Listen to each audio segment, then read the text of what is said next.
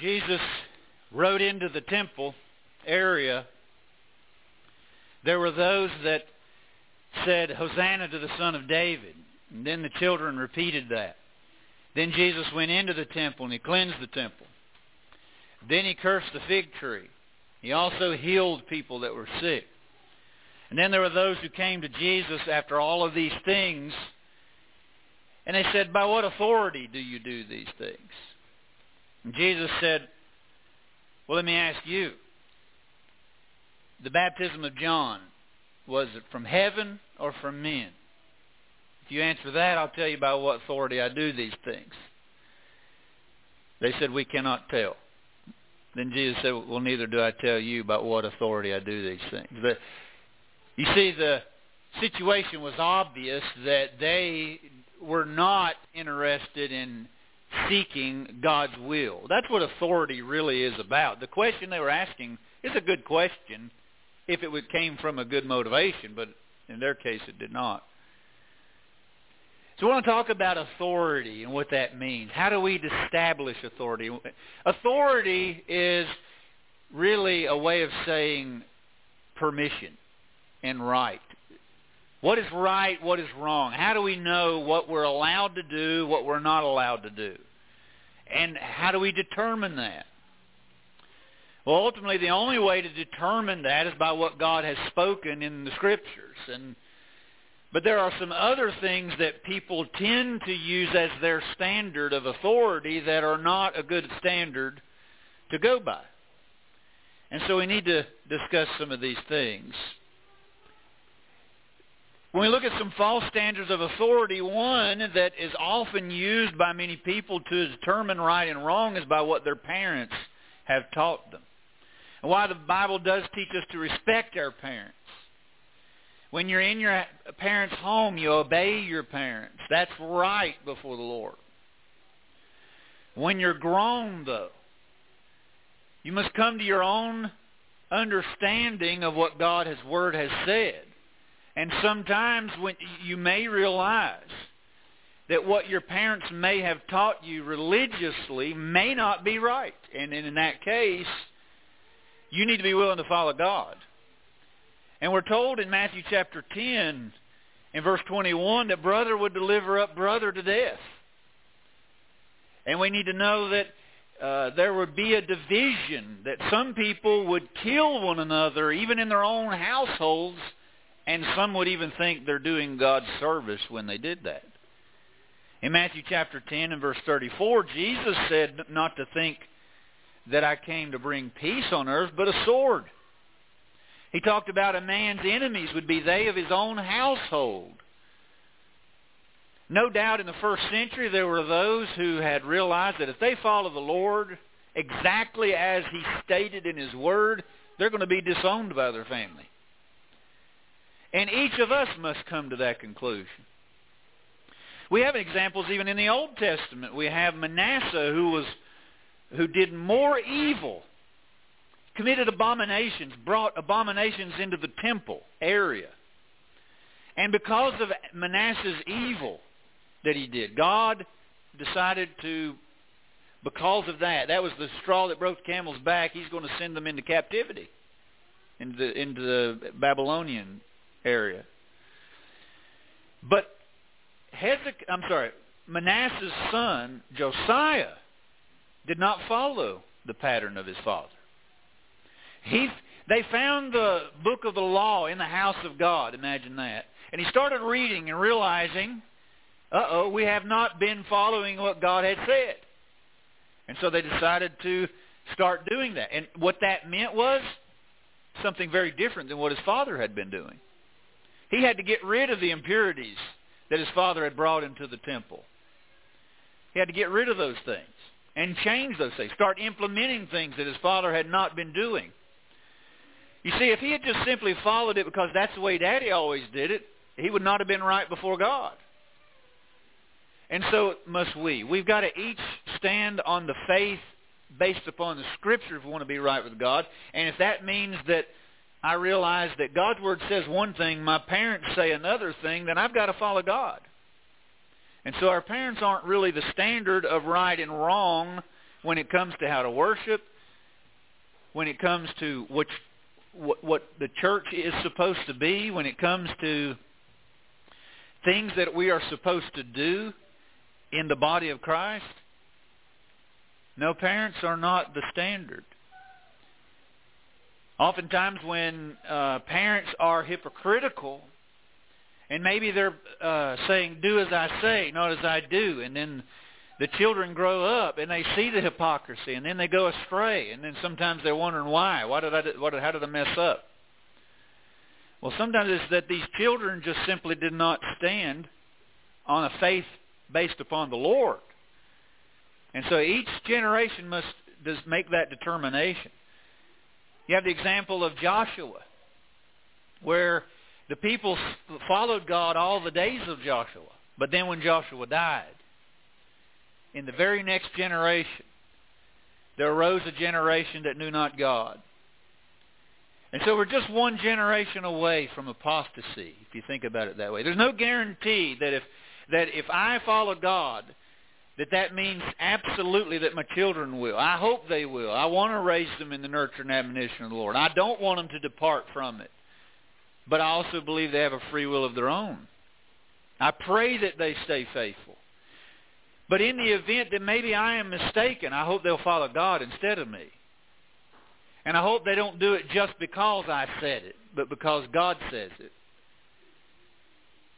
And so we each need to follow God even more than our parents. Jesus said, if a man come to me and hate not his father and his mother, his wife, his children, yea, and his own life also, he should not be my disciple. We've got to follow the Lord first. And so parents and family, those are not the standard by which we determine which church is right or right and wrong. Nor do we determine the standard by our own conscience. You know, your conscience is that voice and that inside your head, that whether you feel guilty or feel good about the things that you're doing. And while the conscience is a guide, it's not a foolproof guide. People say, let your conscience be your guide. Well, let's look at biblically uh, what does the Bible say about this. You should not go against your conscience. However, your conscience is only as good as it's trained to be. You can do wrong and your conscience not bother you. You can have your conscience seared. If you do wrong, maybe the first time you might feel guilty, and then the next time you maybe a little less guilty. You keep doing that. After a while, you tend to become calloused, or you could. And just because you get to a point where it doesn't bother you anymore, that doesn't mean that it's not wrong. On the flip side, if you're taught all your life that something is wrong, but maybe God's Word hasn't taught that it's wrong, but then you do it, it might feel wrong to you, but it may not be wrong. And so the only way to really know whether something is right or wrong is whether God's Word has said it. If your conscience bothers you or doesn't bother you, that's not a foolproof method. Because Paul in Acts chapter 23 made this statement. In reference to his previous life as a Pharisee, he was persecuting Christians. And in the process of that, he said he did it with a good conscience in Acts 23.1. That didn't make it right just because he had a good conscience when he persecuted Christians. I think he had a good conscience when he held the coats of the men who took the rocks and threw it at Stephen's head until Stephen died. He did that in a good conscience. That didn't make it right. Later in Acts chapter 26, Paul stood before authorities explaining why he believed what he now had come to see, that Jesus is the Christ. And he's telling them that I was wrong about my previous assumptions. But he also goes on to say that whenever he did these things in his previous life when he was persecuting Christians, he said, I thought with myself that I should do many things contrary to the name of Jesus of Nazareth. In Acts 26, verse 9. He goes on to talk about how he put men and women in prison and how he did all of these things because that's what he thought he was supposed to do. You can think what you're doing is right. And you can be so confident in it. Have you ever done that? Where you're like, no, this is right, that's wrong, and I know it, and we say it like it's matter of fact. Then when I start looking and digging deeply and I realize, okay, okay, but if I'm honest, I, I was wrong about that. That's why we need to be careful about being too arrogant about our assumptions. And anytime we think something is right or wrong, maybe maybe that's our that's what way we've always done it, or maybe that's what we've heard someone else say, or or maybe it just feels that way to us. Whenever we do that, what we need to do is we need to ask for the book, chapter, and verse, and say, why is it I believe that again? Why is it we do it that way again? Is that what the Scripture says? And is that what that means in that context? That's what I need to do. And so you can't really go by your conscience as a foolproof method. I do believe we should respect that part. Like if you if you're doubting whether or not something is right or wrong, right or wrong, don't go ahead and go against your conscience willingly. That's a dangerous thing. And, and, and what you need to do is stand still until you find the scripture that gives you the permission before you go on and do that thing. And then you act presumptuously. But just because you feel good or you feel bad about something, that in and of itself does not mean that it's right or wrong. Notice also that the number of people that do a thing, that doesn't make it right or wrong. Sometimes people say, well, how can all of these people over here that believe this way, how can that be wrong when so many people believe that way? And yet we find in Matthew chapter 7 that Jesus taught that there's a broad way that leads to destruction and many there go in that go in there at. You take the majority of people are on that broad way. And the majority of people are headed to destruction. The majority of people are lost.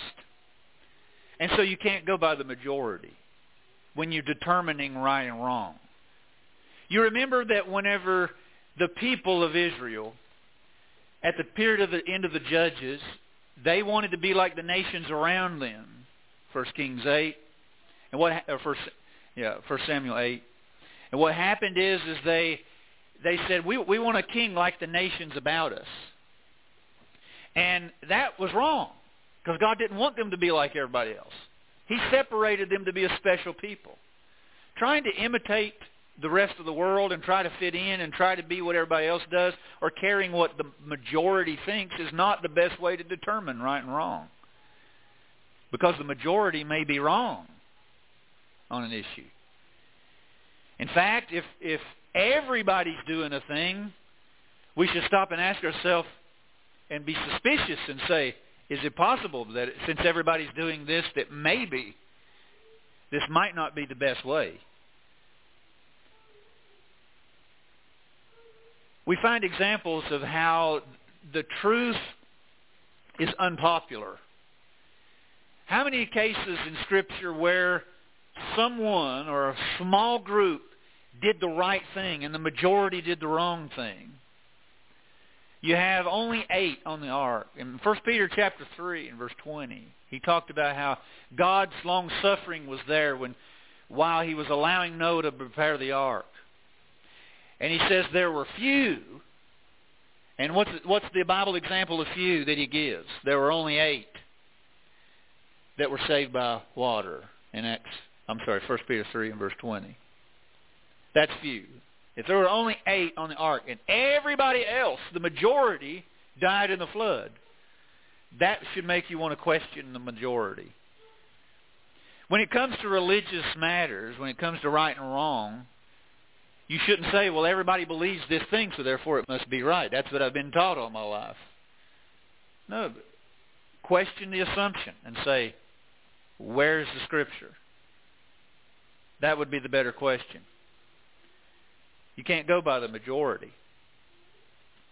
Sometimes the few are the ones that are correct. Notice also that you can't go by what some preacher or what some religious leader says to determine right or wrong.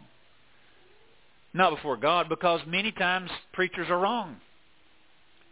Many times there are those who might be wrong, or right on other on some things, might be wrong on other things.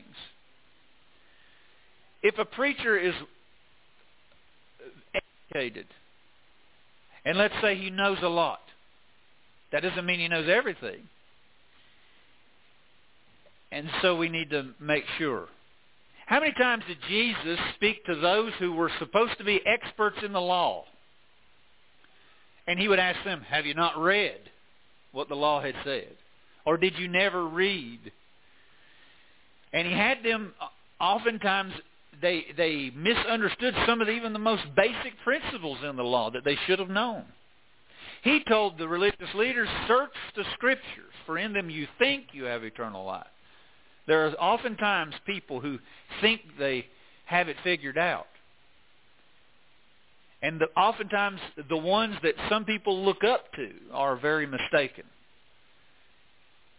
In 2 Corinthians 11 we find that there are those who have the appearance of being right. Even Satan himself transforms himself into an angel of light. And so we shouldn't be shocked or surprised if his ministers do something similar.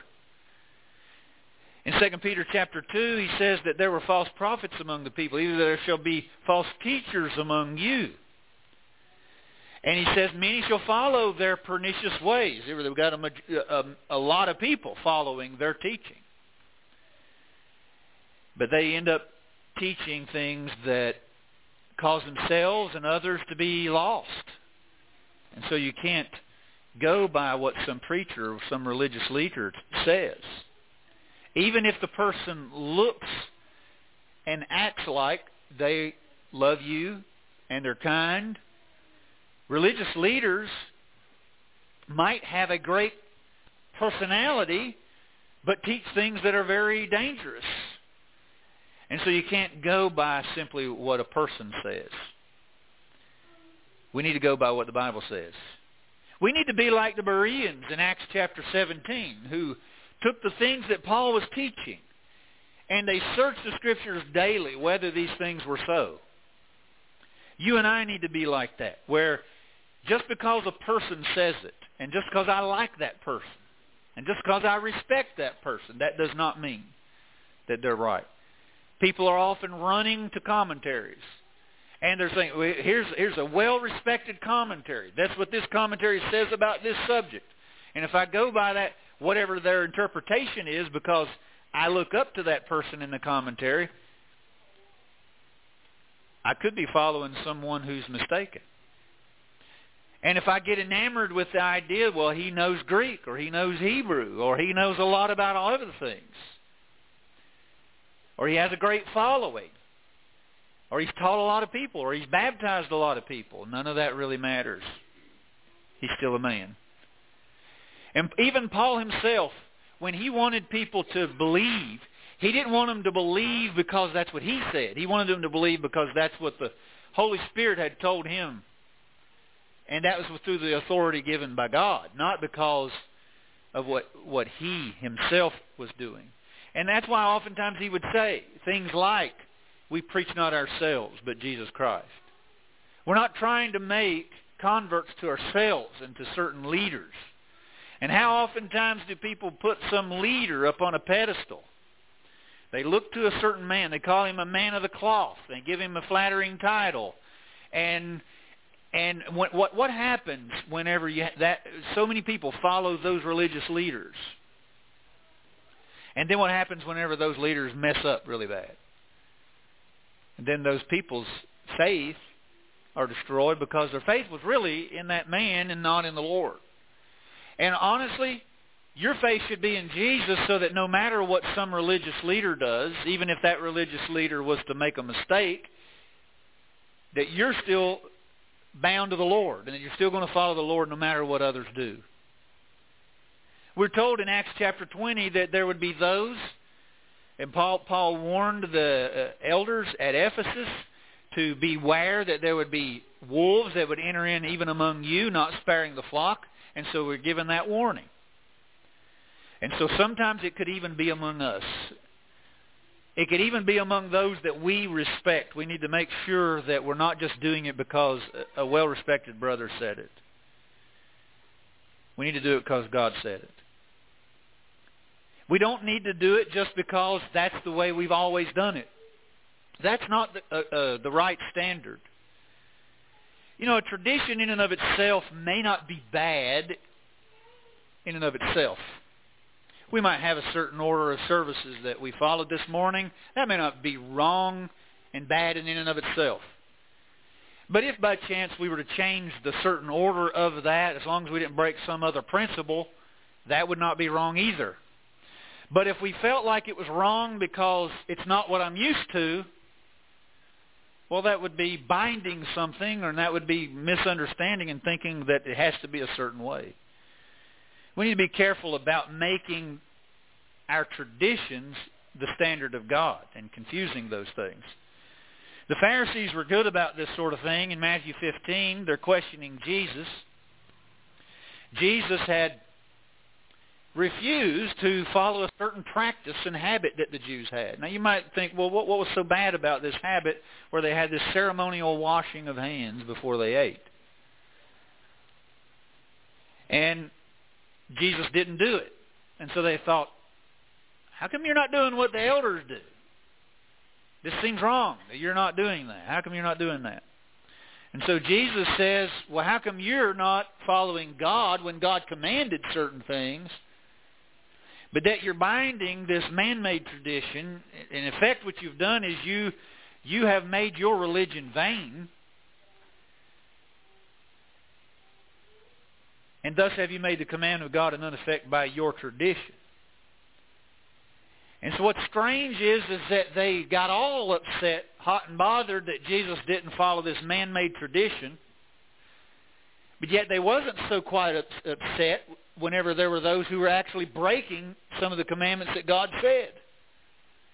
Like God had said, honor your mother and your father. But they had had this little tradition of some way that if you gave to the temple, then maybe that would relieve you from that responsibility. So they're upset about the wrong thing, and that's what happens with these traditions. People get uh, intensified and they think you've done something wrong because you didn't do it the way we've always done it. Well, first ask, is that the way you have to do it? Is that the way we, if, if, if God said we must do it that way, then okay, that settles that. But if that's not the only way to do it, then why do I need to be uh, making that a standard? Same thing, let's say there's certain areas of our own personal scruples if I decide I want to fast today, let that be between me and God. But if I start making that a tradition, if I start saying, well, I'm going to start fasting on Sundays, and I think you ought to start fasting on Sundays, that's a good thing for me to do. It's a good thing for everybody to do. Everybody ought to be doing that because that's what I'm doing. Well, after a while, what happens is that I'm now binding my own personal thing upon you, and that would be wrong. And this is how these traditions get started. And so, what's strange about some of the traditions is, is that people forget how they originated. You've heard of the example of the of, of the uh, granddaughter who's asking her her mother, why, "Why do you always cut the end of the ham whenever you you cook it?" She said, "I don't I don't. That's the way my mom always did it." So she asked her mother, "Why do why do you always do it that way?" She said, "I do it because I need to help it fit in the pan. It's the size of my pan, so I cut the end of the ham off.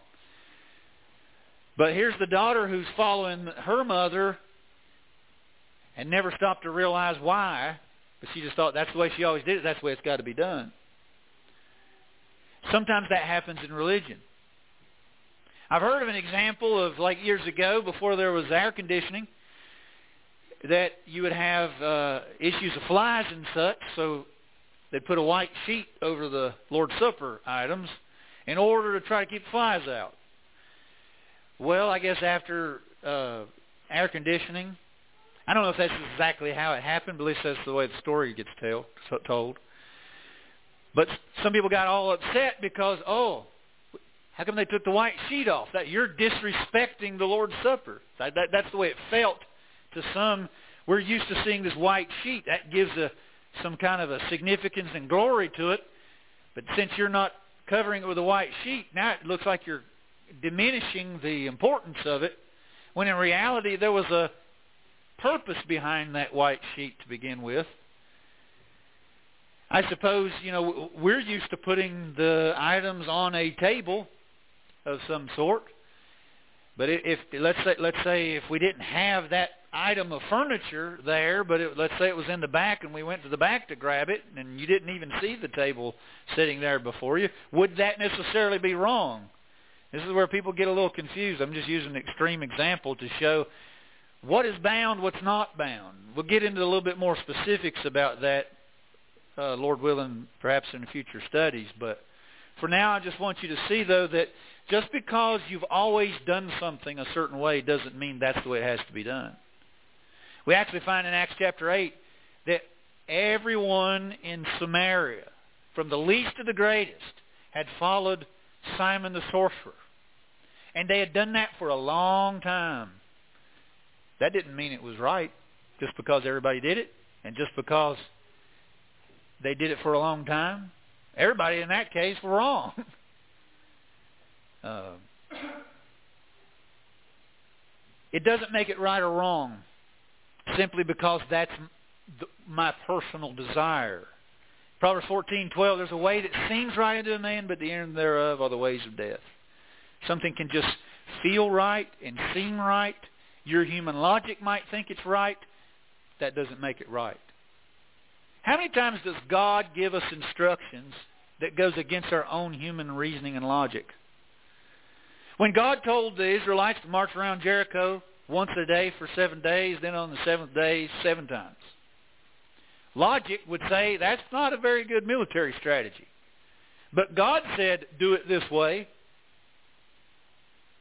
Well, somebody said, well, it seems to me that it would be better if if we got out our catapults and we just started launching. Well, that's not the way God said to do it, though. And so whatever your personal desire, whatever your human reasoning is, whatever feels right, we know that Jeremiah 10:23 says, "Oh Lord, I know that the way of man is not in himself; it is not in man who walks to direct his own steps." We don't have the way of right and wrong within ourselves. We only know that by what God has told us. And we don't learn that by our own feelings. We get gut feelings of right and wrong. This, I get a little tug of emotion, and I, and I, think that's the way I ought to do it. That doesn't mean it's right. Doesn't mean it's right because I'm excited about it.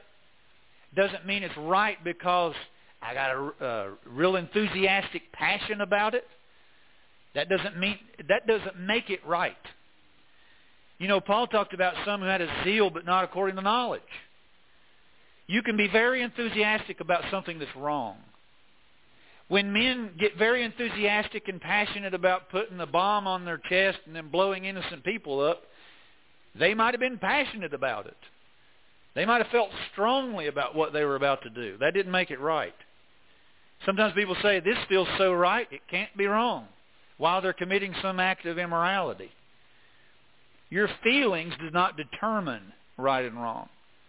You can feel good while doing wrong. And what some church does or what some denomination does doesn't make it right or wrong. Uh, a group of people do not set the standard of right and wrong. No synod, no council of men, no, no group at all determines right and wrong. The only thing that determines right and wrong is God's Word. In 1 Timothy 4, we're told to preach the Word because there would come a time when there would be those who would not endure sound doctrine. And so we need to be aware of that. And by doing that, they heap up teachers having itching ears. And, and, and we need to also know that in, in 1 Timothy 4 there were doctrines of devils. There were doctrines of men who teach and bind certain things like uh, celibacy for, for uh, religious leaders. That's not taught in Scripture. Or things that you can't eat meat. You can eat meat if you want. You can not eat meat if you want. As long as you're respecting other people's consciences and you're not despising and judging each other, uh, as long as your attitudes are right about that. But binding these principles upon other people, that's wrong. And just because churches have done that, that doesn't make it right. Sometimes people think it, uh, something is right because they think, look at the good that comes from it. The end justifies the means. If we get people together and we do this and then we see the good that comes from it, well, therefore it must be good. Well, do you realize, though, that there are sometimes so-called good things may happen in spite of the fact that the way you did it might have been wrong? When Joseph's brothers sold him into slavery, they did wrong. God then allowed Joseph to be elevated into a governing position later to save those people that sold him into slavery. That didn't mean that them selling him into slavery was right. Uh, the end does not justify the means. God did performed mercy and performed his and was faithful to his promise to Abraham in preserving that lineage alive in spite of their wrong. We can do wrong and good may come of it. We could teach something that's wrong. Somebody else could do right in spite of us doing wrong. I could raise my children in a, such a way that God's not happy with me, and if my children choose to do right, that doesn't mean that every way that I raised my kids was right. Hopefully we can understand that. The end does not always justify the means. If a lot of people attend a, a church service that doesn't mean everything done in that church service was right. If a lot of people read a certain book, that doesn't mean that book is right. That, uh, if, if people obey God while doing something that's wrong on another area, that doesn't mean that area that people think that's what led them to it is is what's right. And then finally, I'll leave you with this one that a creed does not determine right and wrong. When the, a creed is a a book or a standard or articles of faith or some document of men that says this is why we as a church believe this. Well, here's what's happened with that. People look at those creeds or those articles of faith. We believe this. What happens after a while, see, that, that whatever's in that might actually be okay. It's possible that what's written in that may not necessarily be wrong. But what happens over time is people think that's the standard instead of the Scripture. Well, if now now they're following it because their articles of faith says it, or because their creed says it, not because the Bible says it. And here's the, ultimately the question, is that if, if a creed does not say all that the Bible says on a subject, then it doesn't say enough. If it says more than the Bible says on that subject, then, then it says too much. And so ultimately you really don't need the creed.